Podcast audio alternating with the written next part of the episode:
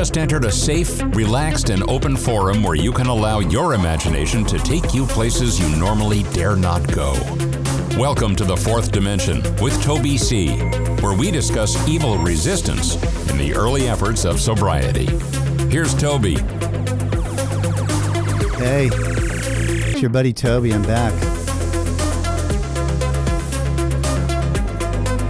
Toby. Toby Toby is back with a vengeance. Welcome to the fourth dimension. We talk about things that are uncomfortable in the fourth dimension with Toby C. Welcome. And I want to welcome my guest this morning. Get right to it. Paul E. Hey, Paul. Hey, happy to be here. Uh, glad you're here. You know, if it's your first time joining us, um, you're going to join Paul and me sharing something called ghost stories during this show. Yeah, ghost stories. Who doesn't like a good ghost story, right, Paul? love I love them. a ghost story. Absolutely. However, these ghost stories that we're going to talk about are things that happen in early recovery. Things that happen when people try to overcome evil, over to overcome something bad, a bad feeling. When we try to overcome feeling bad, when we try to overcome our life being unmanageable, when we try to overcome not being able to get along with people and with ourselves. It's called recovery. And by the way, during the next couple of hours, you're going to hear us talk about some alternative thinking here, okay? You know, if you or your loved one or somebody you see struggling that maybe you don't love, if they're having trouble in early recovery, um, maybe there's another element at play here. Maybe it's time to stop blaming him or her or it or yourselves or God. Stop blaming God. The way we blame God is we say, God damn it. Okay, that's how we blame God. How about if we stop blaming God and we start looking at another player? The player might be the devil. You know, we talk about about God doing for us what we cannot do for ourselves all day long in recovery. But Paul, how often do we talk about the devil? Not enough. It seems to be an uncomfortable topic. Absolutely, very uncomfortable, and that's why we're gonna we're gonna bore down on it heavily. And um, just to kind of give you a warm up, though, I want to be clear that this show is not about putting the devil on a pedestal and, and focusing our show around the devil. Obviously, the devil is not at the center of faith, but his figure is indispensable to understanding the mysteries of faith. How about that, Paul? Absolutely. That makes sense. How about if how about this? If the figure of the devil is missing, then one also loses sight of the figure of God itself or himself. Does that make sense? yes. There it is. You know, um, the biggest trick that the devil plays on the world is to convince the entire world that he doesn't exist. There it is. And he does exist. You better believe it. But of course, if we don't think the devil exists, or Satan doesn't exist, or evil doesn't exist, then it makes the, the meaning and the purpose of God very abstract and remote, doesn't it? Absolutely. There it is. So that's that's our deal. I, I want you just to go ahead and for the next couple of hours sit back and open your mind and um, and unlock the, the door to your imagination and imagine that uh, maybe there was something else going on here and um, and it wasn't good and it didn't want us to get better. How about that? So, Paul, what we're going to do, like we do every show, let's go back to the your earliest memories of trying to get better. Um, maybe you know, and again, we're, this is not drunkalog radio here, okay? So we're not interested in the whole the whole gory uh, um, uh, swirling around the drain before you hit the bottom, okay? Want to know what it was like right at the very bottom, and as you were bouncing along the bottom, Paul, tell us some of the experiences and some of the things that really kept you from getting better. Let's talk about that for a minute. Or do you want to go ahead and just start with the, the mother of all traumas that kind of got you into recovery to begin with? Go ahead and lay it out for us, Paul. Well, let's see. Um, how did I get to where uh, I saw no way out? Um, I had uh, trauma uh, in my family. Um, had a daughter. Uh, she was uh, two years old. Lost her to a rare blood disease, and she died in my arms. And um, I had never experienced trauma of that magnitude like that ever before. So hold that thought.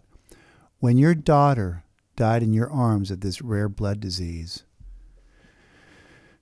did you ask yourself, or did you ask God, or did you ask the universe why? Do you remember that, Paul? Yeah. Um, and you couldn't accept it, could you? I, it felt surreal. Uh, everything went dark and gray. F- food didn't taste. Colors weren't vibrant. And um, looking back on it now, that was uh, the beginning of a downward spiral into uh, depression, which I had never been uh, accustomed to. Um, and uh, eventually didn't see a way out. Yeah. Before this tragic, traumatic event, had you struggled with uh, drug and alcohol abuse uh, before that, or, or, or was this the event that took you out? This was the event that took me out. Uh, I never had a drink in my life until after losing my daughter. There you go. Three quarters of my life, mm-hmm. not one drink. Never thought about it, never needed it, never wanted it. Mm-hmm. So, would you say that, uh, among other things, confusion was a, uh, a major uh, variable in, in what you were experiencing? Definitely. Um, I guess I had a standard uh, that I didn't want to cross. Um, I knew, and uh, growing up, I had an alcoholic grandfather, and uh, my dad instilled into me that alcohol can do nothing good. Nothing about alcohol is positive. And uh, so I, I kept that standard uh, throughout my all uh, most of my adult life uh, until uh, losing my daughter. Yeah. All right. So so there it is. You know, some of us kind of gradually move into alcohol and drug abuse. Some of us are traumatized into drug and alcohol abuse. Um, but what got you to the bottom was, and let's let's let's talk about it for a minute. Were you angry, Paul? Were you angry? Think about it. Were you angry? Did did you feel like you know you just this was not a fair shake that you didn't deserve this? Where did this come from? What do you think at the very beginning? What was the emotion, you know that that that said that just said forget about it. I'm just done. I knew because uh, growing up, um, anger wouldn't be a positive solution. Uh, I, I, did feel cheated, um, but I also felt blessed for having that time with her. Uh, but more so, I just went dead and numb um, and didn't care. Uh, didn't care about anything. Mm-hmm. Had just threw my hands up and the spark of life for me, uh, it just died, and I had no hope or no happiness uh, uh, at the time uh, about my future. Um, like that spark of happiness died with my daughter, and your, da- I, this, I this, your daughter was your future. She was, and, or in, in, so to speak. Yep. Or she was your world at that time. How interesting, though. And again, you were in limbo. You know, on one hand, you say that uh, you felt cheated, but you said you felt blessed that's limbo, man. You know, um, uh, I don't know about you. When I feel cheated, man, I, I, I get angry. I feel, you know, when I'm disappointed. Were you disappointed? Yes, of course, absolutely. I don't know about you, but I'll tell you, uh, um, disappointment and what follows disappointment is instinctual human behavior. And if you disappoint the human psyche long enough, you move into a place called anger. And um, you know, you mentioned that you suffered from depression. I've heard depression, uh, among other things, termed as anger turned inward. You know, Do you think maybe possibly Paul there was a little anger turned inward like what could I have done different or or or is there something wrong with me or the world that I live in or what's going on here? What was going on, Paul? It's always looking back. Uh, the questions: Is there something I could have done different um, that would have affected the outcome that my daughter would still be here today? And uh, of course, there's no definitive answer on that. It was an act of God, was Yeah. it not? Absolutely, And did you have trouble accepting that act of God? I did. Oh, you better believe it. You fought it, didn't you? Why would I be blessed with a daughter only to have her taken away? So Ah, I love it. so The, shortly. the evil three letter word, why? why? Why would I be blessed with a daughter only to have her snatched away from me at such a tender young age? So let me ask you this, Paul. $50,000 question. Is this bewilderment and this confusion and is the, the battle cry of why? You know, is that God or is that the antithesis of God? Definitely the antithesis of God. It opened the door.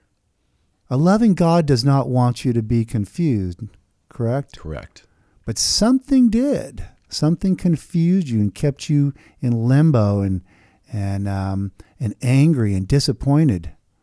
Absolutely. Well, so what do you think? Do you think you think maybe um, you know? Listen, we can't pin all of our woes on the devil. The decision is ours first and foremost to make.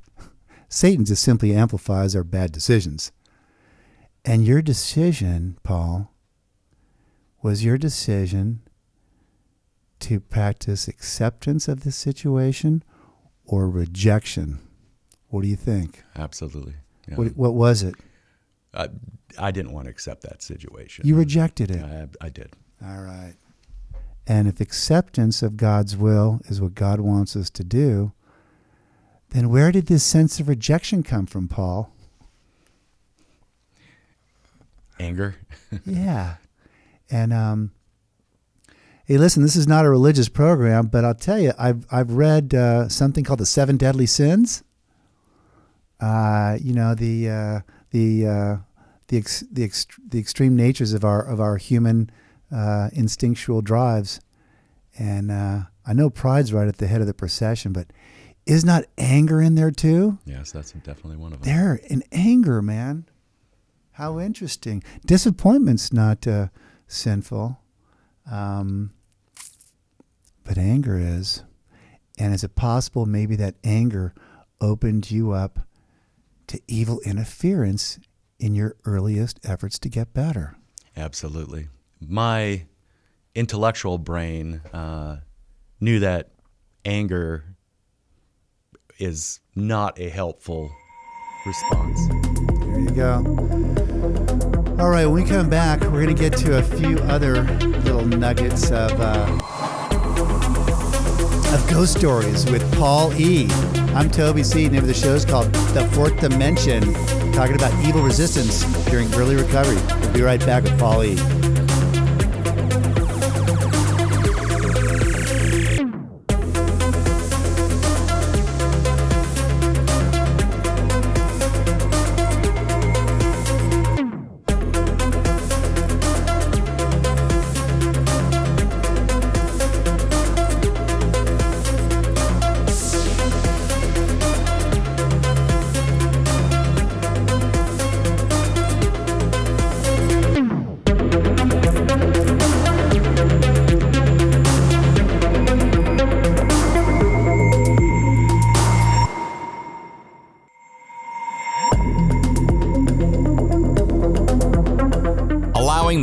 imagination to take us places we might be afraid to go.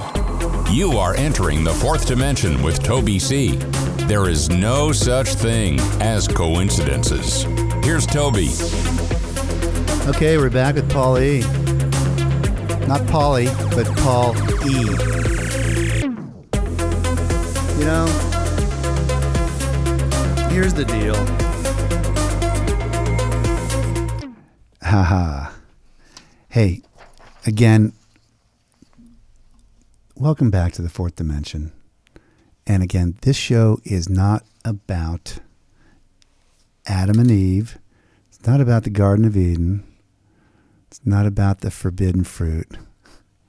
It's about the snake. We're here to talk about the snake, right? See, we all, just like Eve made that choice to pick the apple off the tree of wisdom. Was that it, Paul? I think it was. Yes, yeah. absolutely. And um, we make that choice. We make the choice either of self will or of selflessness. And um, it's called the bondage of self, by the way. And um, and now we get to examine, you know, just how we opened ourselves up to uh, evil intercession in our, our recovery, our human instinctual efforts to feel better and get better and look better and be better, right, Paul? Yes. We were there, but we just couldn't quite get there, could we? Yeah. So, Paul, tell us what it was like now. You've lost your daughter. Um, you're you're you're you're angry, you're disappointed, you're depressed. Um, there just doesn't seem to be any solution to this uh, this this hopeless confusion, right? Um, describe it for us. What was going on there, and and maybe um, describe some of the people that came into your life um, in the in the in the beginning that maybe could have been a good messenger or maybe a bad messenger. What do you think? Yeah, I guess looking back on it in retrospect uh, and self introspection, um, always had a strong faith. Grew up in, um, my dad was a Baptist minister, uh, so um, my faith at home was something I grew up on and built up and uh, had uh, a strong faith with God.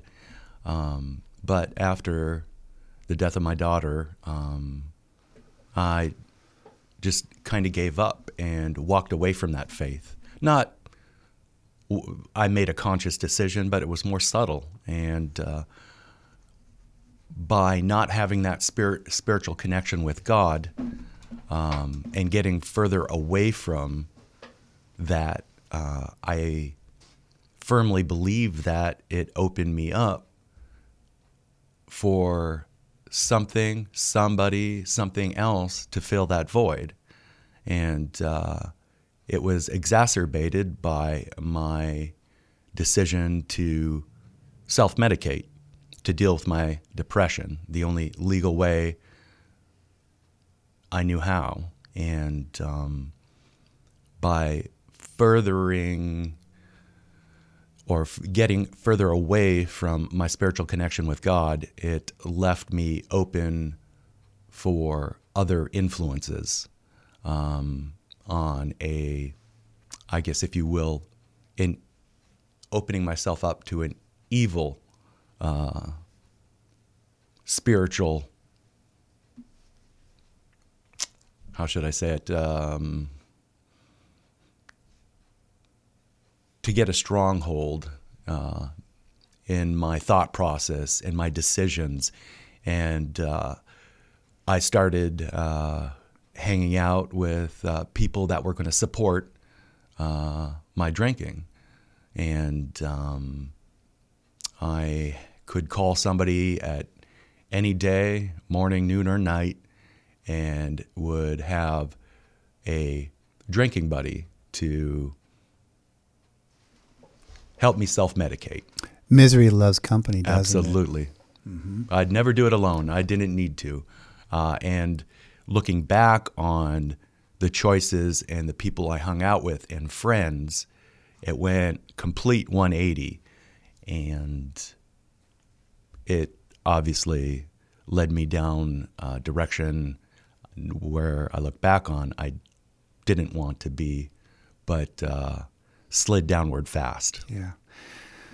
So you wanted to keep company with lower forms of companionship because misery loves company.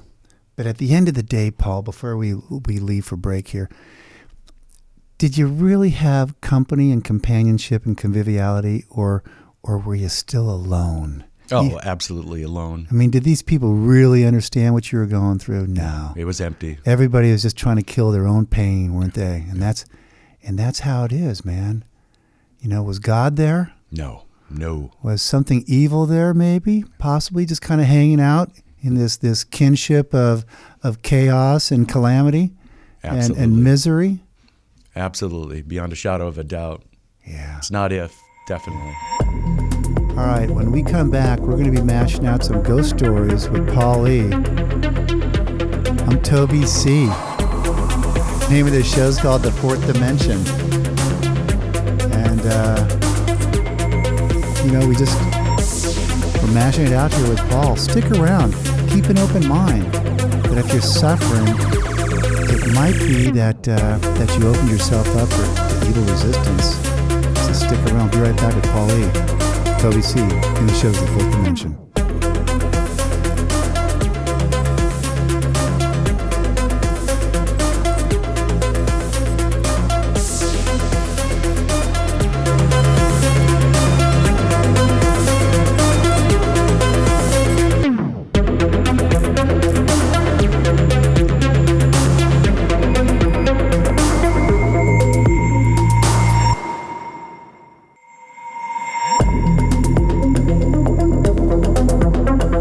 Making sense out of nonsense. Making you as curious and uncomfortable as possible with the truth. You've landed in the fourth dimension with Toby C. Okay, Paul. Um, it's uncomfortable talking about uh, talking about the devil. Period.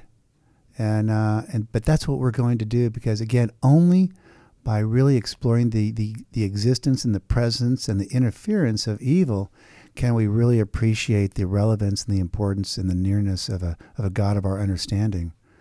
Uh, I read somewhere in some publication in one of these recovery manuals that uh, by refusing to place Him first, Him being a God of our understanding, we deprived ourselves of His help. There it is. And, uh, you know, when we're in self pity, when we're turning that anger inward, when we're in the bondage of self, Paul, are we placing Him first? Nah. No. We're, we're, it's, we're on. It's on. We're first, right? And by the way, you know, we're all survivalists, right? That's how we're born. I think we come out of the womb, you know, uh, card carrying, pure self centered survivalists. Um, so that default is there, I guess, you know, when we're traumatized. You didn't have a long drinking and drugging career to the point where, where, where this took you out. You were traumatized into a state of hopelessness where you were looking for something to put out that fire, weren't you? Absolutely. And that fire was not God, was it? The fire was something evil, man. Yes. And uh, so anyway, describe it. Describe what happened. You've lost your daughter now. You're you're you're you're you're looking for a kinship of of, of common misery, and uh, you found it, man. And uh, when did you decide I want to stop this? I want to stop this this misery, and I, I want to get better. Describe that moment where you had a, a moment of, of, of angst and and uh, the moment you actually, like so many of us, Paul, you cried out, God help me. Do you remember that moment? Describe it. Yes. I mean, in the beginning of when I first started to drink to self medicate, um, it was a a relief uh, just to turn everything off. Um, I didn't have the tools uh, because I had never that I remember being depressed in my life, and chemically, internally, mentally, uh, it was it was scary. It was dark. Uh, that's how I describe it, um, and I, it was horrible, and I didn't like it. Um, but uh, the downward spiral uh, was fast. Um, it started affecting my relationships, uh, my job. Uh, eventually, got let go. Uh, had issues with the law. uh, all alcohol related, uh, all all due to drinking, and that further piled on complications and added to the weight of the depression, and uh, not only the emotional uh, weight, but the physical wear and tear on my body Um, always stayed in shape. Always prided myself on feeling good and staying fit. And so emotionally, I was torn down. Physically, I was torn down, and uh, I wanted out, but didn't see a clear, easy cut path. I, I, I tried on my own uh, to stop uh, drinking, and uh, it was just met with unsuccess after oh, unsuccessful attempts. And um, when I talked to other people that were recovered alcoholics um, or part of AA or uh, you know got out on their own without any you know program, I always asked them, well, what was your rock bottom? Yeah, what was your rock bottom? What was your rock bottom? Because I was trying to gauge how much longer in this misery and what was going to take me to flip the switch and get motivated and find the help I need or what I needed to do to get out of this miserable existence, this depressive state, this fueled by alcohol. And um, well, I eventually got my answer. Um, I prayed. I prayed about it uh, to God, and uh, you know, He can say yes, no, or maybe, or uh, uh you'll find out soon.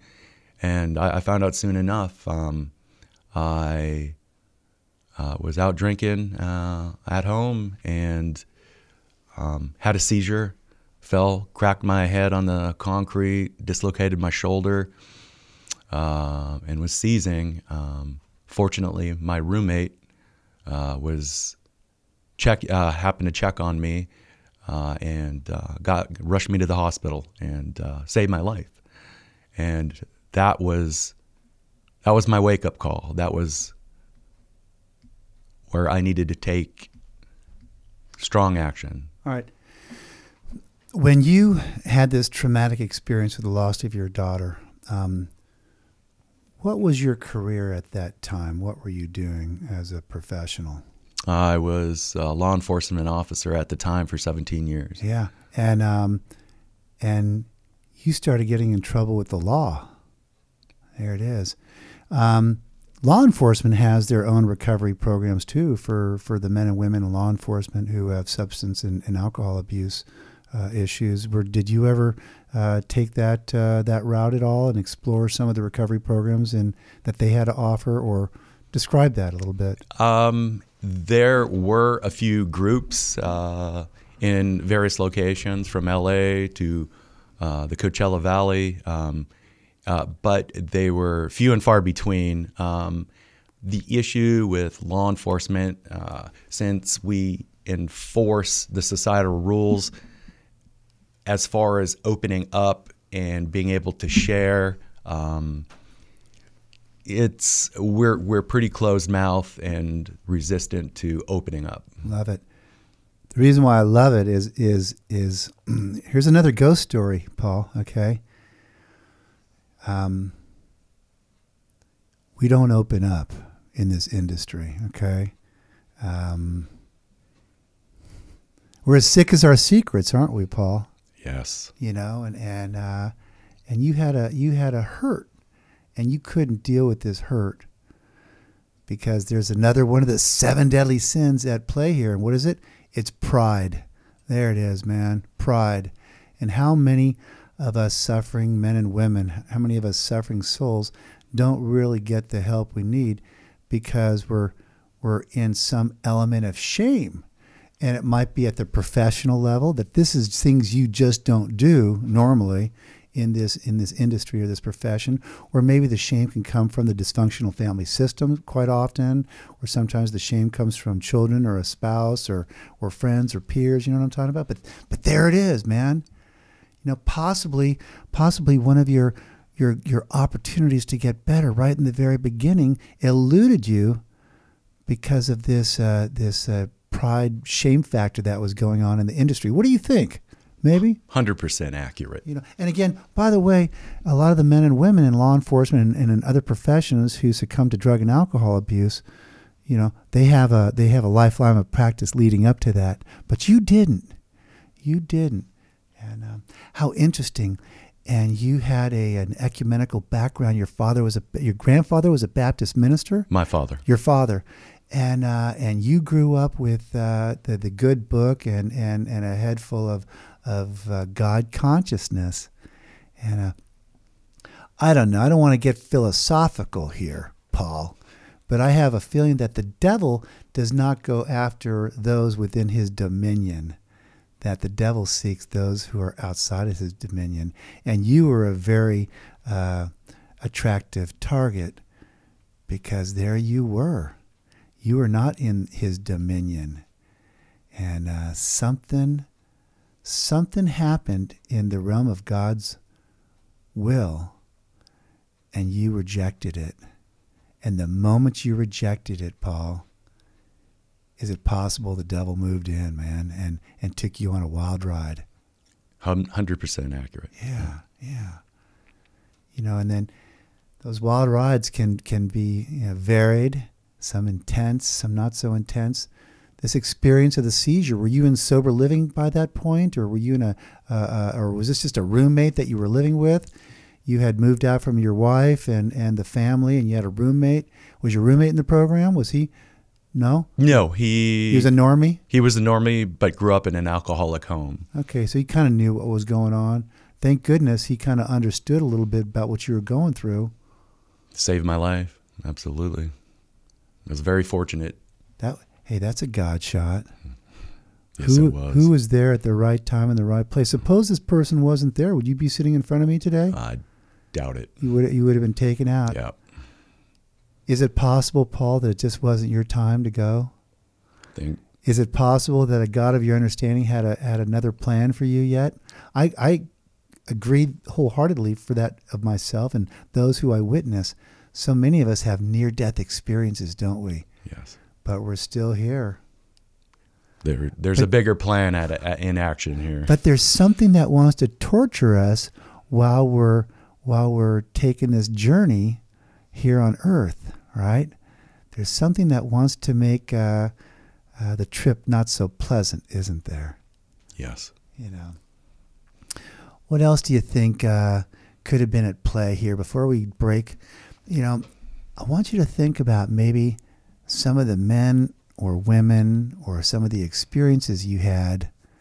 Um, did you first come to AA to get better? Or did you go to a hospital or a rehab center? Or where, where, where, what was your first uh, uh, step forward into a solution? What was it? I tried. Uh, I shouldn't say I tried. I went to AA uh, because some of the legal aspects. Um, Ah, so you didn't really go to uh, to recovery or Alcoholics Anonymous on your own volition. You uh, you were I don't want to say guilted or shamed into it, but maybe there was a fear element. How interesting, you know. And fear is not sinful, but something else was going on. You wanted to hang on to something that you were in fear of losing, and that's why you went. yes. And um, don't mean to hit all the seven deadlies, but that fear of losing something is called greed. You want to hang on to it, man. White knuckle it, right? So, so there it was, man. Oh my goodness. You know, when we come back with Paulie, I really want to spend this last segment of this hour talking about your your your experiences in and out of AA on your own volition or with a cannon held to your head. What was going on? What were you thinking? You know, it's just, it's so important. Or do you think you, uh, did you have an open mind about recovery? No, absolutely not. Um, were you confused and totally Yes. bewildered about what the hell's going on here? Yep. The what the hell's going on here is the devil. Anyway, all right, we're going to be back with Paulie wrapping up hour one with the fourth dimension with Toby C. And I'll tell you, everybody has their little evil experiences. And the sooner we accept that and sit all the way down come to terms with it, the sooner we can experience a God of our understanding, right, Paul? Absolutely. All right, be right back. Stand by.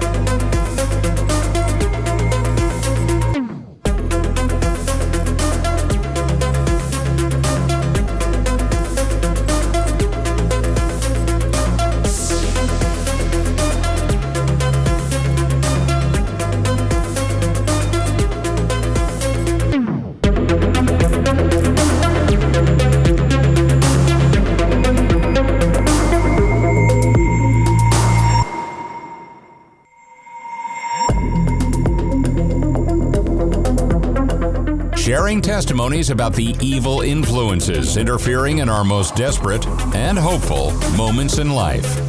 Here's Toby. Okay. Mashing out with Paul E. Mashing out with Paul E. Mashing what? I'll tell you what we're going to mash out as the music just dropped off the cliff there. Um, I want some ghost stories, Paul. You know, I think our listeners and everybody wants to hear a, a couple of ghost stories. Let's talk about what happened now. You're no longer in law enforcement. You're at the bottom. You've lost your daughter. You've rejected God's will. You're angry. You're depressed. You're bewildered, you know? And now all of a sudden, um, did God show up or did, or did Satan uh, continue to show up at your doorstep and mess with you? What do you think, Paul? Well, I was so far removed from my relationship with God that, yes, uh, Love it. You were disconnected from God. completely. So, um, but I knew since I hit my rock bottom, or what I felt was my rock bottom, I almost died and I didn't want to die. I wanted to live. So um, I went to a recovery center um, and the it was an education about uh, alcoholism as a disease, um, and a lot of amazing speakers, a lot of counselors and therapists, and I still felt like an outlier because of my past profession. Also, I have a degree in psychology. Pride, thinking I know exactly where they're trying to lead me. I know these looking back on it in many respects, these silly psychological games, what here, what material here is that they're trying to educate me on that I don't already know is really going to help me. Yep. And There it is. Intellect. And and and I'm telling you, uh, in this book called Alcoholics Anonymous, uh, in the very beginning, it keeps talking about people thinking that self knowledge, knowledge of their disease, is going to save them, and it doesn't. And it doesn't. And I also read someplace that intellect and humility are compatible, provided we place humility first. So let me ask you, Paul. You said you were completely disconnected from a God of your understanding, having had an ecumenical and religious uh, uh, Christian upbringing and background. Man, you're completely void and disconnected. So where was God? he was nowhere near me, unfortunately. There you go, man. So, so there it is. You know, humility. By the way, gang, if you ever want to know a, a trick for remembering humility, it's three words: put God first. Okay, and if you have a lifetime of practice putting yourself first, like I do, it's not easy. And uh, and again, you know, Paul, your situation was was you didn't have a long wind up, man, to to this fall. This thing just took you out and it was sudden. All of a sudden, you know, you went from one reality into another. And all of a sudden you're with all these misfits and these people who who spent a lifetime perfecting their drug abuse and their their alcoholism and you just couldn't relate, man. You know? It- right? Absolutely. You know, I avoided working narcotics. I thought it was a dirty part of the job. I didn't understand addiction, um, alcoholism, uh, nar- uh, narcotics addiction, and I stayed away from that aspect of my law enforcement career because I thought it's hopelessness. These people put themselves there. There you go. There you go. Perfect. You unfairly judged people. You, um, uh, it was perfect, man. You, you just couldn't relate, and you rejected. You rejected drug abuse and alcoholism. Even in the profession of law enforcement, you decide I don't want to do that because that's just these. I can't relate. Absolutely. And all of a sudden, in, in, in the stroke of God's will, in the span of maybe a year or less, You went from that attitude to all of a sudden being right in the middle of, of the herd, weren't you? Yes. And it did not feel good, did it? no, I And uh, still felt like an outlier, but I knew I wasn't because I'm I have and had the same problem as the guys and girls to my left and right, in the recovery center. But I still mentally didn't accept that. yeah. Uh, I'm By the way, nobody told you, Paul, at that time that you may be suffering from a condition which only a spiritual experience will conquer. And uh, you never got that memo, did you? no. You never got the fact that only God could and would, if He were sought, get you out of this mess. I read I heard the words. But you didn't believe it, Uh. I didn't yeah. You know, I didn't ingest that. Not can't can't we can't quite go there, can we? When our when our cup runneth over with with judgment and rejection and pride and anger, and there you sat. And there you sat.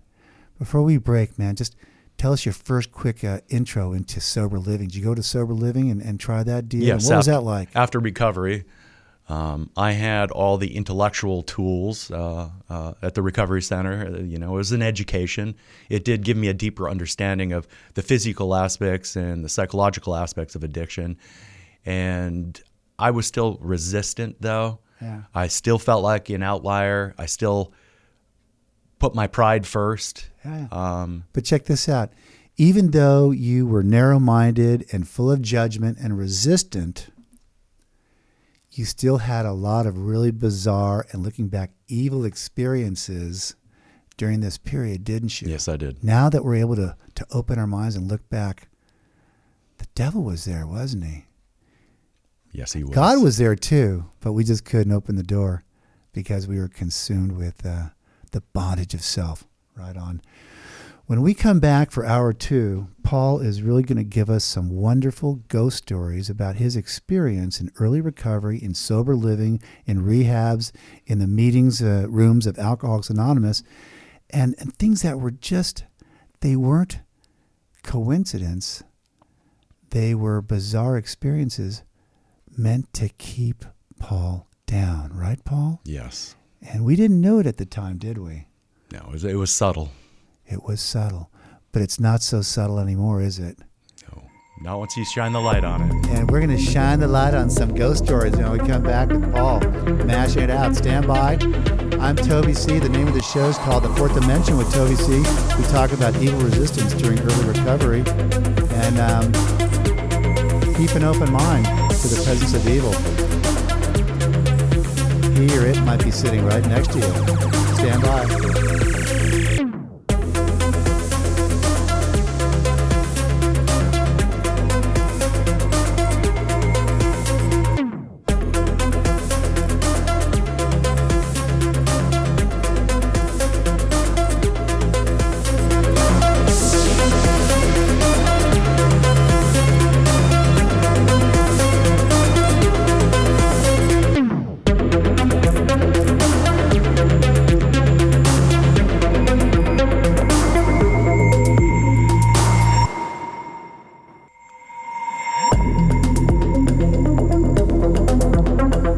Welcome to the fourth dimension with Toby C., where participants dare to disclose bizarre experiences that occur in early recovery. The battle between good and evil, of God and of the occult. The psychic challenges we all encounter when trying to do the right thing. Now, here's Toby. Okay, we're back with hour number two with Paul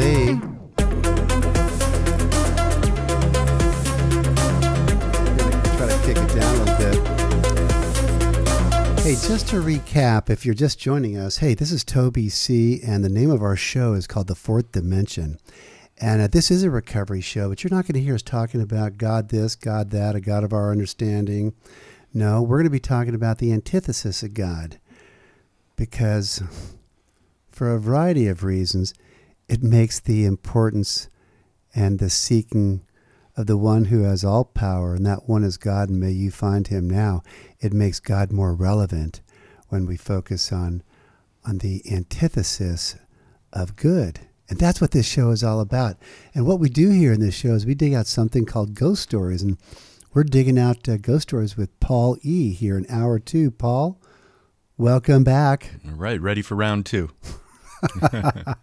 hey, and again, if you're just joining us, uh, Paul is a victim of, uh, like so many of us, of the headless horseman. Uh, most definitely, uh, one of them being over intellectualizing life and recovery and our existence and uh, and and the manageability of our lives. How about that? You know, that can be a real demon in and of itself. Uh, just to recap, you know, Paul, like so many of us, had uh, a traumatic experience, a very disappointing experience, something that that completely knocked the spirit and the will and the wind out of out of him, and um, and Paul had an overwhelming and compelling reason to uh, to escape this pain and this disappointment, like so many of us do. And Paul hit his bottom, for sure. Paul hit his bottom. And lucky you, Paul, when you hit your bottom, you were uh, in the middle of a 15 year uh, career in law enforcement. Yeah, about 17 at the time. Yes. Yeah, 17 years, and you hit your bottom. And, um, and we talked about this. The real bottom the something would happen to you at the bottom is that possibly, just possibly, you rejected God because you rejected people, because you rejected you rejected having to do with anything having to do with people who were weak and who had uh, uh, alcoholism and drug abuse issues and things that you thought that that through self knowledge we could certainly somehow surmount and overcome and transcend at some point. But we couldn't, could we? No. We couldn't. I was ignorant of the disease and its effects and never having experienced that and not really fully un- fully understanding that uh, it came came as such a surprise that I found myself shoulder to shoulder with the same people I guess I looked down upon yeah. for a period of my life. So, your first experience in recovery was not a real heartfelt, this is a life or death deal for me. This is, I need to try to figure out what's going on. And uh, uh, you got a nudge from the judge, and uh, you were putting together some time. You had to leave your career uh, and move into another uh, area to earn a living.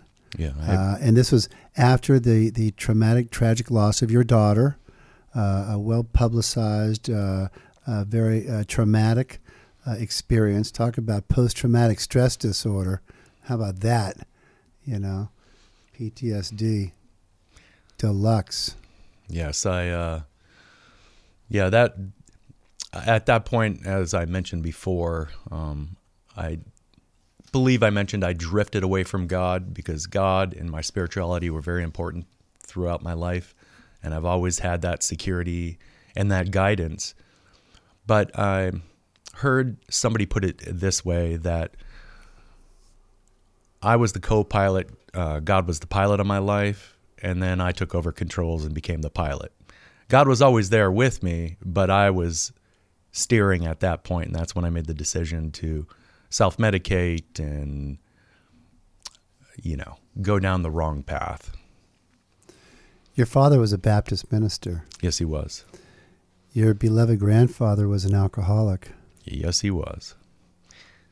Yep, I, uh, in hindsight, uh, didn't realize it really growing up or put gave it much of a thought, uh, especially because my ignorance about alcoholism and uh, you know it being a disease and whatnot um, how I possibly was pre-genetically disposed to, you know, alcoholism or addiction in general, and uh, I didn't respect and keep enough distance away from it.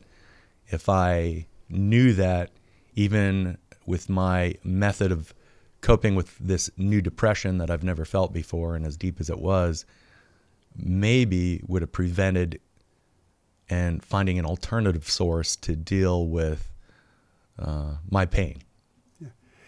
You know, there's a lot going on here. I mean, what a, a whirlwind of, of experiences and philosophies and approaches. The bottom line is you, you hit a bottom and you thought, man, it can't get any worse. You lost your daughter. You rejected God. You lost your career in law enforcement.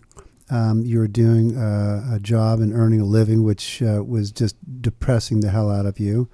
Um, you you're experiencing really the bedevilments. You really just couldn't seem to make a go out of life. You just couldn't seem to get along with people and yourself, and you were lonely, and and the the whole deal. And all of us experienced that.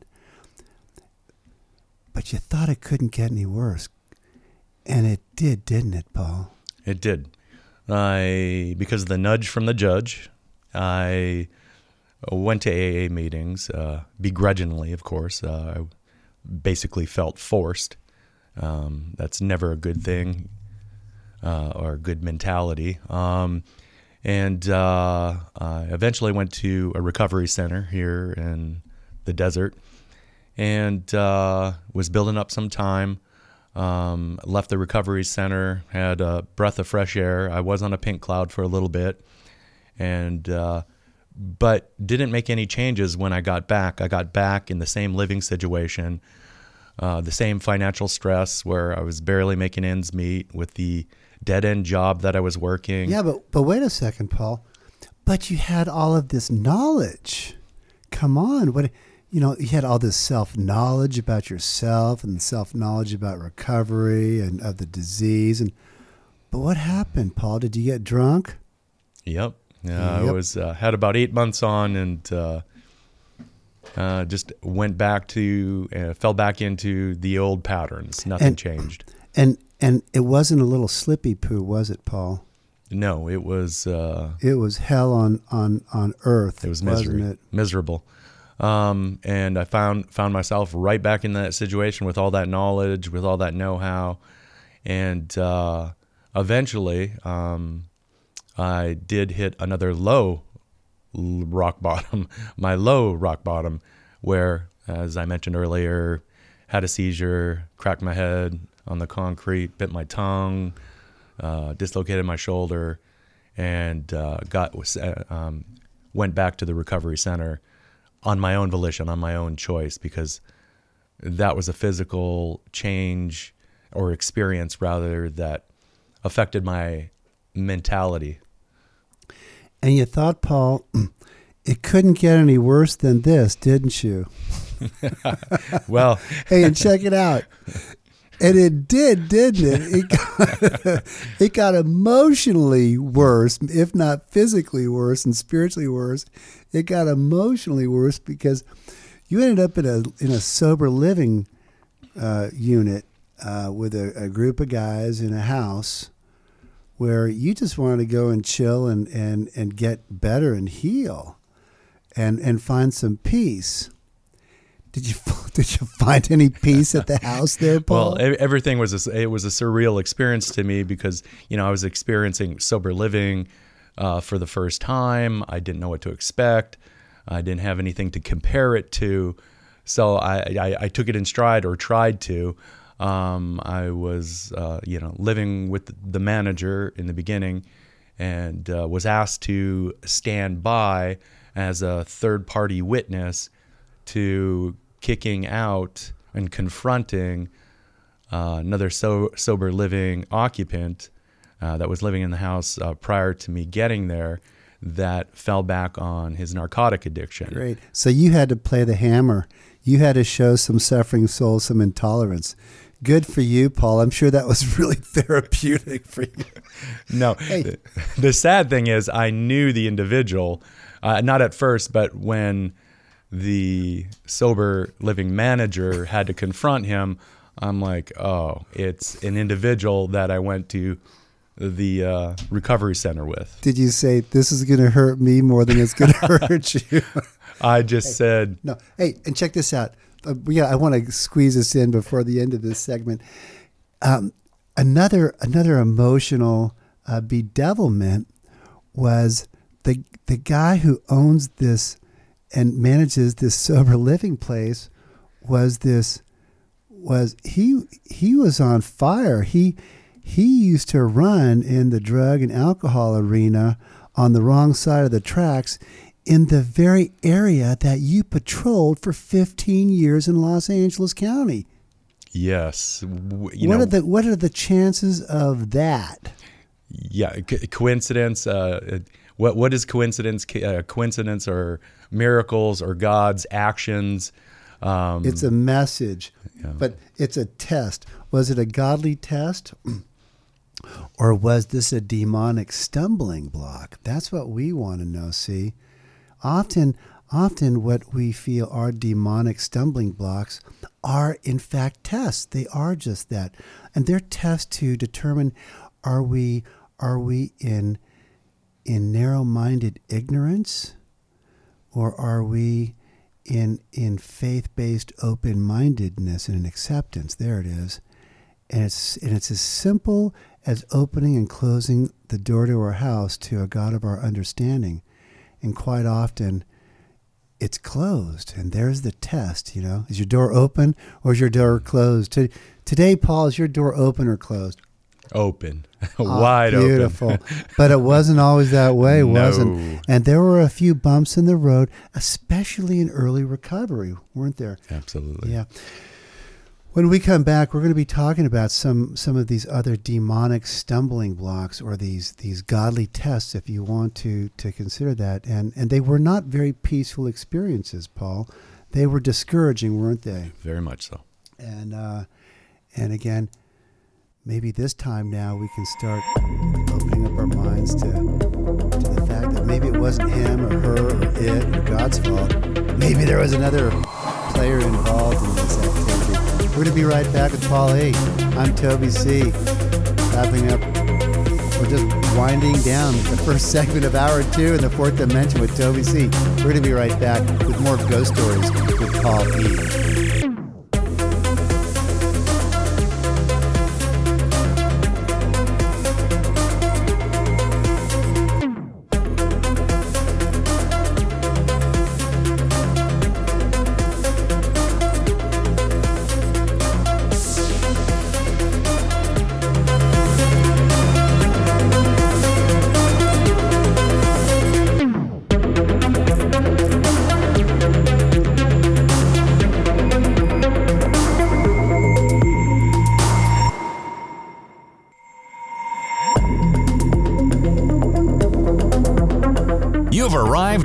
The Fourth Dimension, where we talk about the strange things that happen in recovery.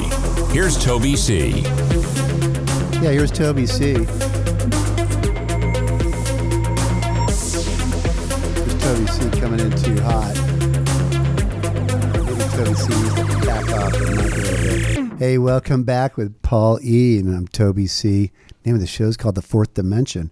We're talking about ghost stories, uh, things that happen to people in early recovery like Paul and me and countless others that we know. And, and it's called evil resistance um, that befalls so many of us when we really when we really try to crawl into that lifeboat of recovery and something something wants to pull us back into the drink. Oh yeah. What we're going to be talking about is um, we're going to be talking about Paul's what do you think was was your was your demon um, going into recovery? Um, whether it was when you got the nudge from the judge or it was after your seizure and, and you had that near death experience, there was there was still, you know, out of the seven deadly sins, what do you think were the were the were the uh, the deadlies that opened you up to to evil interference. What do you think? Oh, pride and anger.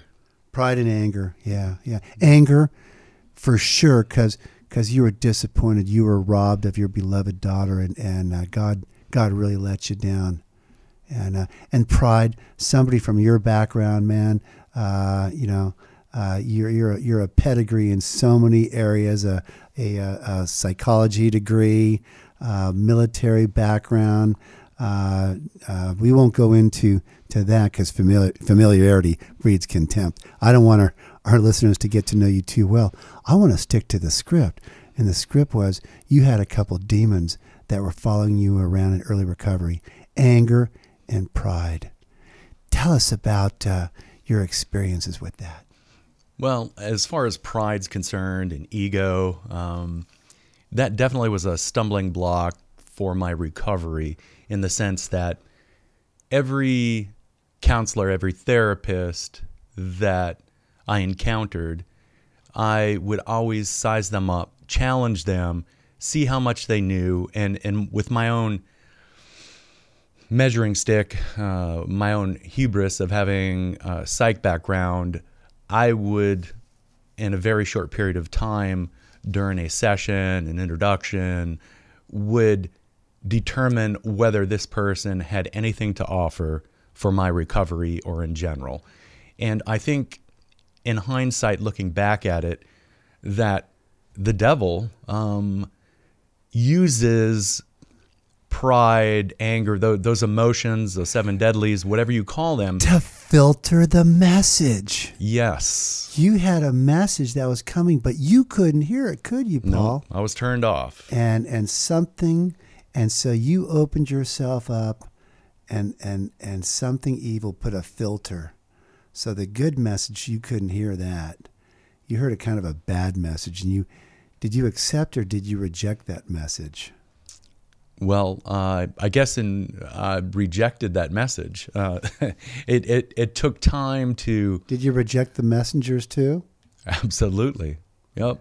They, they weren't qualified in my book. They did you reject the institution that housed the message and the messengers? Absolutely. I was uh, fighting constantly. so foolish, but but but you're angry, of mm. course, man. You you know uh, I get it. And then the pride, you know, yeah. that's a tough one. I, I guess the way I reasoned it out, like I'm fighting for my life. I'm fighting for my future. I'm trying to get back on track. I'm trying to recover my life, and you're not qualified to help me, uh, which was Thank you. You thought that they couldn't empathize with you, right? Right. You thought, listen, if you had gone through what I'd gone through, you'd be a drunk and a junkie too, but you hadn't. So you rejected the, the possibility that they could empathize with you. I didn't give them a chance. There you go. Not that they had plenty to offer, but with closed ears, a closed mind, because of my own hubris, my own, you know, pride, my own ego, whatever. I, I, I wasn't listening. And and this rejection, Paul, it almost killed you, didn't it? It did. Did you? You had a seizure. Yep. Uh, you were you're unhappy. You know, I read in one of these recovery books.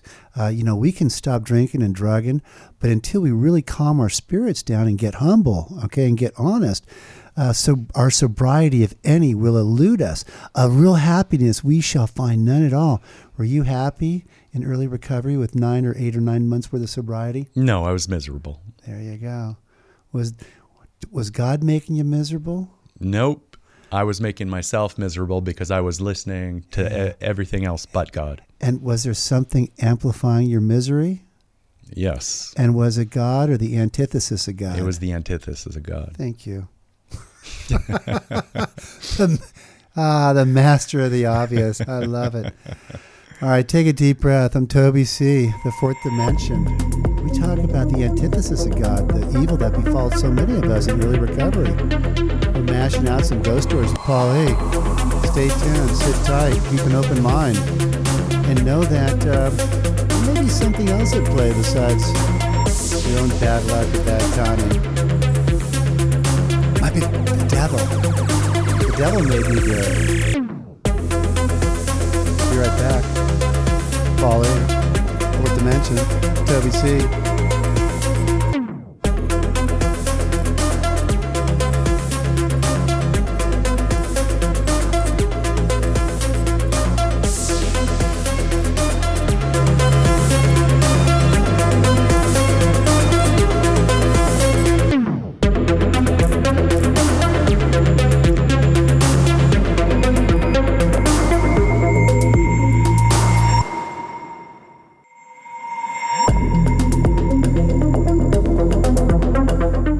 feeling a little uncomfortable? Then you're right where you belong.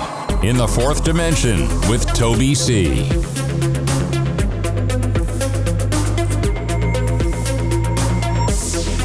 Uh, Are we feeling a little uncomfortable? Then you were right where you're supposed to be. Toby C. and E. on the fourth dimension, talking about the antithesis of God. Why? I'll tell you why. Listen, the devil is not at the center of faith, but his figure, the figure of the devil, is indispensable to understanding the mysteries of faith. So don't forget it That's why we're talking about ghost stories. I'm waiting for this music bed to slow down so we can get into it with E. Hey, listen, if the figure of the devil is missing, then one also loses sight of the figure of God itself. It makes the concept of God very abstract, okay? Let's be real clear about this. In recovery, you're always going to hear that God did for me what I could not do for myself, and, and I experienced a God of my understanding through the group, and that's wonderful, okay? But there's a lot of things that happen in early recovery when we're vulnerable, when we've emptied our vessel, but we haven't really completely filled it with good things yet. You know, we don't really know how to pro- properly protect our house. How's that sound, okay? When we clean house, I think the name of the game, Paul, if I'm not mistaken, is to clean and protect your clean house. It's called the maintenance of our spiritual condition, right? So there it is. All right, Paul. So let's talk about some of the um, some of the demons that were chasing you around in early recovery. Um, first of all, you were real sad right? Okay, true. Yes, absolutely. You just yep. you you had a, a, terrible traumatic event um, that very few people experience. Right, got it. And you were disappointed, and uh, and disappointment um, migrates into anger. There it was. So you kind of came into to you you hit your bottom with a bad attitude. How about that? yes. And and and and the people who hit bottom with a bad attitude, uh, they don't stay on the bottom too long because the idea is to get off the bottom. But see, those of us who really have hit bottom, um, we experience something called a, a God conscious moment. And that eluded you, didn't it? at your bottom. You didn't have a God conscious moment, did you? No, nothing. There was a, a lot of confusion, a lot of anger. Or did you ask yourself uh, over and over again, why? Why me? Uh? Y- yes, I, I, felt very isolated. Um, I felt, um, I don't want to say uh, hopeless, but um, when I you hear all the stories uh, about people's recovery. It gets better, it gets better. But for me, I didn't see a clear path on how it was going to get better. I still hoped and clung on to the fact that I know if your spiritual spirituality is in line uh, with God's, you know, path for you, there'll be open and closed doors on which direction to go. But I, especially in early recovery, I was still leaning onto onto my own understanding. Um, I, I, believe in the big big book. There's lean not into thy own understanding in all what in all ways acknowledge Him, and He'll direct your paths.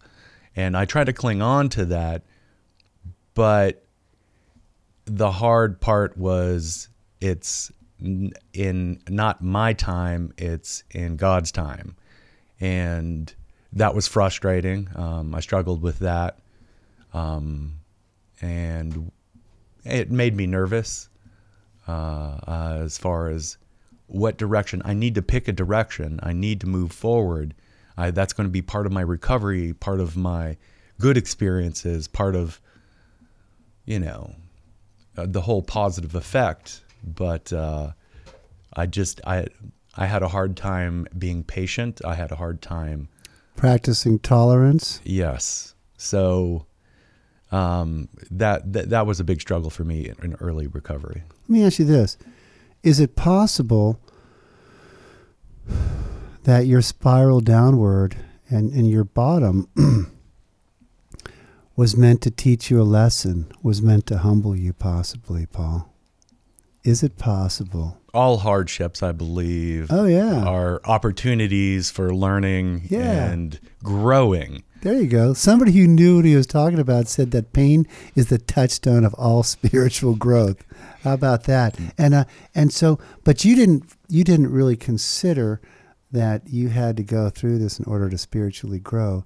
You were suffering. You were mi- you were mired in confusion and bewilderment, weren't you? I was. you felt stupid, a person who was really intellectually superior and well educated and came from the stock and the and the pedigree background from you, you were somehow um, some some sadistic power in the universe was somehow trying to right size you, and and it was really an awful and humbling experience, and um, and you didn't get humbled, did you? At the bottom, you got pissed off, didn't you? Yeah, not like I should. I didn't get humbled.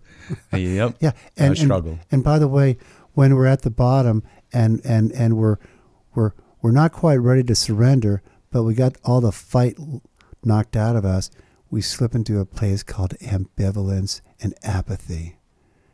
Was that your deal? I was stuck there for longer than I should have been. Just didn't really give a damn, did you? no.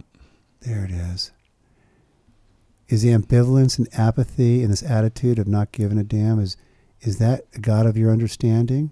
No. No, is that is that something evil and something that wants to discourage you and keep you down? Know, listening to the wrong voice. Absolutely. Absolutely, it's a bad message. Better believe it. And um, ah, and uh, you're acting out with some risky behavior at the bottom in this this mired confusion, like so many of us do. I mean, who's not acting out when we're confused, running in tif- ten different directions at once, trying to find the answer? But the answer was always there, wasn't it? It's just that uh, I don't know. I, I I read somewhere that uh, deep down in every man, woman, and child is the fundamental idea of God. But God may be obscured by calamity and by pomp and by worship of other things and other people. Let me ask you. Let me ask you, Paul. Is pomp and ego? Is that God? No. No, You know, absolutely. is calamity and turmoil? Is that God? no. Is is the worship of other things or other people, putting them up on a pedestal? Is that God? No. No, in fact, we're instructed not to do that. So it's the antithesis of God. And uh, and may you find Him now, you know. And the best way to find Him now is to be aware of the antithesis of God. And He was there, you know. But uh, and so is this. So is this evil, you know. And and how about your self-image? How about at the very bottom there, Paul, when you when you looked in the mirror, you know, and you really contemplated the futility and the fatality of, of life and, and your disease and your purpose, you know. How did it feel? Did you did you feel the presence of God? No. No. Did you feel did you feel the, the presence of just some empty, lonely hopelessness? Yes. And what was that? If it wasn't God, what was it, Paul? The antithesis of God. And You whatever know, you want to call it. whatever you want to call it, there it is. And and um, you know, it's just. I mean, it's getting better. You know, the the hits keep coming, don't they, Paul? It's a fight every day, but It's a fight every day, and um, you're finally putting together some time, and uh, and you found companionship and you found love uh, in recovery. Finally, I did. when you opened yourself up and you calmed down. Did you find a sponsor in recovery? I did. Absolutely. Did you did you did you do the steps and and uh, and and did you finally make a, a an accurate self survey of yourself? Yes. And uh, Never and an easy thing to see yourself in that light, sure, but it's still a lot of them. A lot of that is revelations about yourself and things that you never saw from your own perspective, which Yeah. is um, only adds to uh, a deeper self awareness to be able to change some of the things, negative things about yourself that have, you know, held you down or, you know, been a negative impact on your life. So that was very beneficial. Just one day at a time. Mm-hmm. What we really have is a daily reprieve from from fear and from boredom and from anger and from pride and from envy. You know, it's all right there. Those are heavy words. And and and and they're just sitting there like an ambush predator waiting to take us out, aren't they? Yeah. Yeah. You know, your your brother helped you in early recovery. He helped put you through the uh, this the sober living experience, and uh, and that was quite an irony, because that really that really pushed the uh, the uh, the pride and the self esteem button hard, and of course, you know. Nobody wants to be a burden on anybody, especially your family. Yeah. But I, I needed that help, and my brother was there for me, and I was fortunate to have that support. However, what it did internally, um, not just pride, but my self worth and it's confusing, isn't it? It is. It was really confusing again that that here you know that the disease of alcoholism quite often emanates from the dysfunctional family system and yet here was the solution and the assistance coming from the same entity that that that that the problem the the core of the dysfunction uh, comes from it was confusing that wasn't god was it no it was it was confusing at best i mean you were glad to take the help for sure you're at the bottom but uh, but it didn't give you this this sense of of of uh, ease and comfort. No, it was it was it, conflictual. Uh, you were know. you still irritable, restless, and discontent? And discontent, correct. Yeah. And there you remained for for some time. Um, had a hard time to come to terms with that, but um, I just eventually turned that around in my own thought process yeah. and my own feelings. Yeah. Let me ask you this before we leave and, and, and, and move into our final segment. Were you ever angry at the fact that other people could could drink um, with relative impunity and and uh, with with without the kind of consequences that you experienced? Yes. Why couldn't that be me? There it is. The evil three-letter word. Why? Even on that. I'm Toby C. Mashing out. Uh, one more segment on the fourth dimension with Toby C. And our guest today is Paul E. Talking about the ghost stories of that we all experience in early recovery. Stay tuned. We're going to be right back.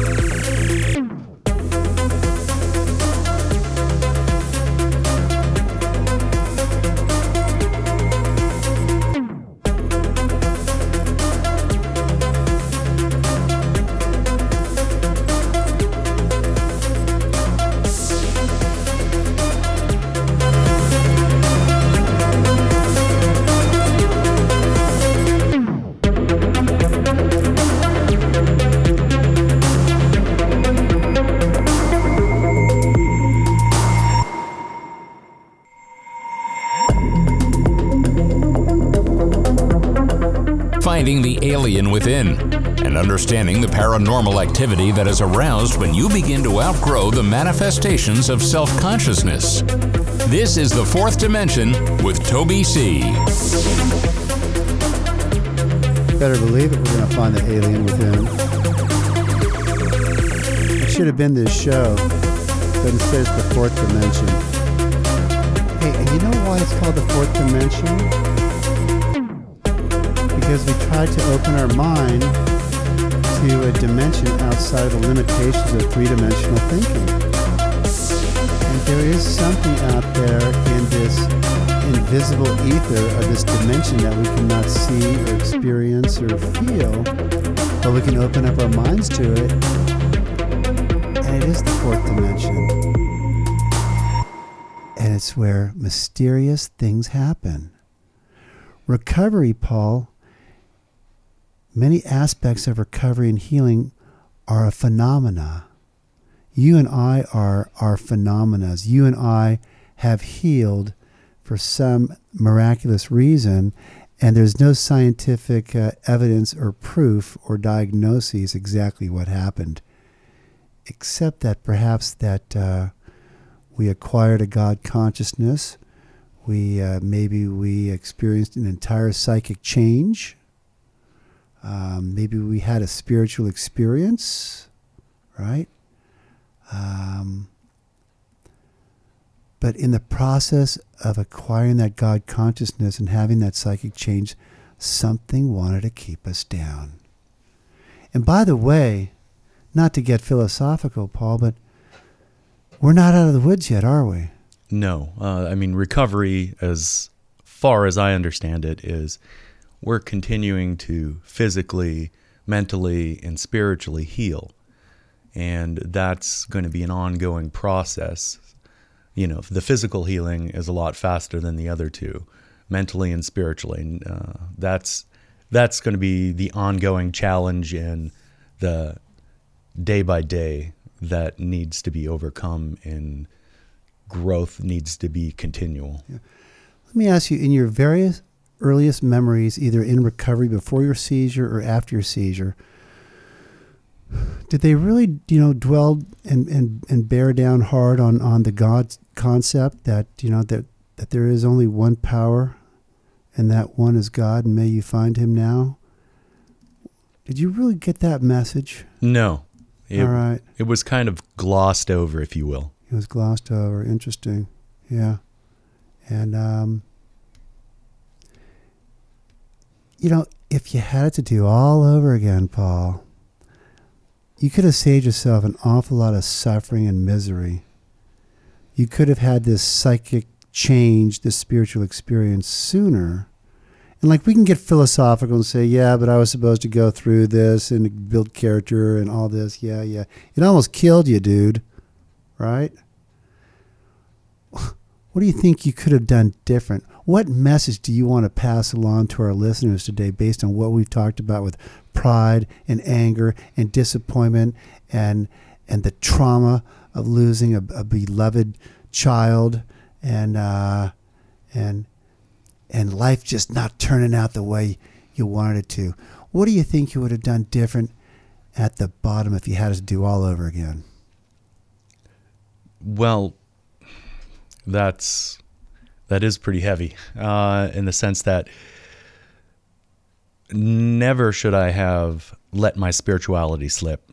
If during those troubling times, if I embraced and dug even deeper uh, during that depressive state, during those those bad decisions to, you know, self medicate with alcohol, if I replaced that, or rather, dug in deeper and got closer um, in my relationship with God, I would have never experienced and opened the door and let the antithesis of God in.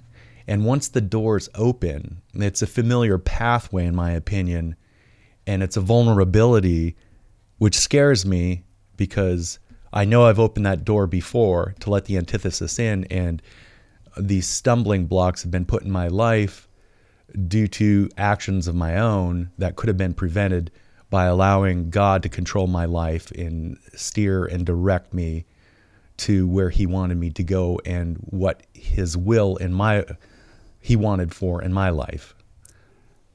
But you didn't have any God consciousness, did you?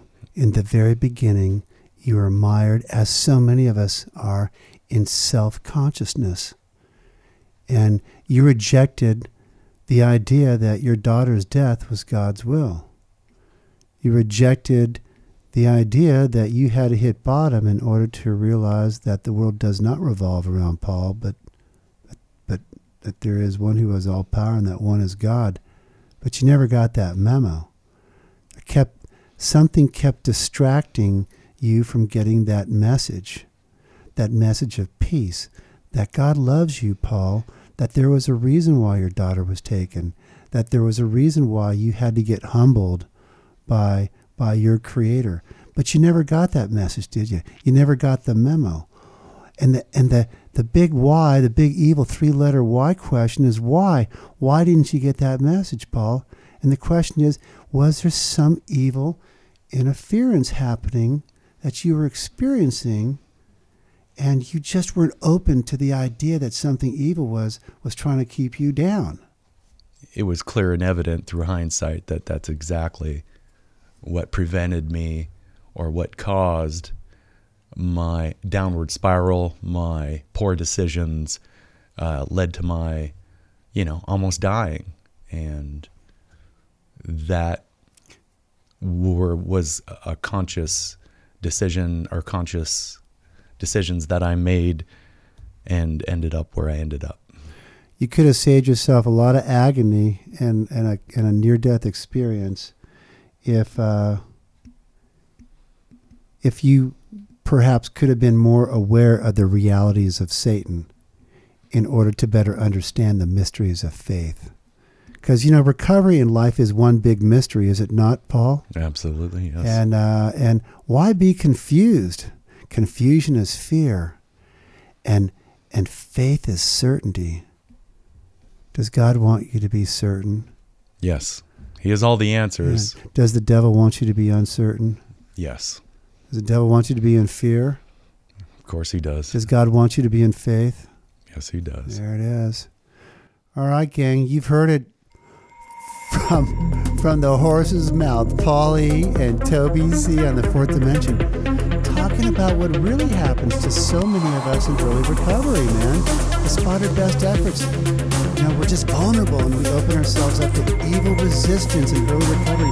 I want to thank Paul again for coming into the studios and mashing out a heartfelt uh, testimony and some good ghost stories. And I hope some of our listeners got something out of it. Come back soon, Paul. God bless. Thanks. And thank you all for joining us on the Fourth Dimension with Toby C. Keep coming back. It works if you work it, and keep an eye out for you know who. The ambush predator.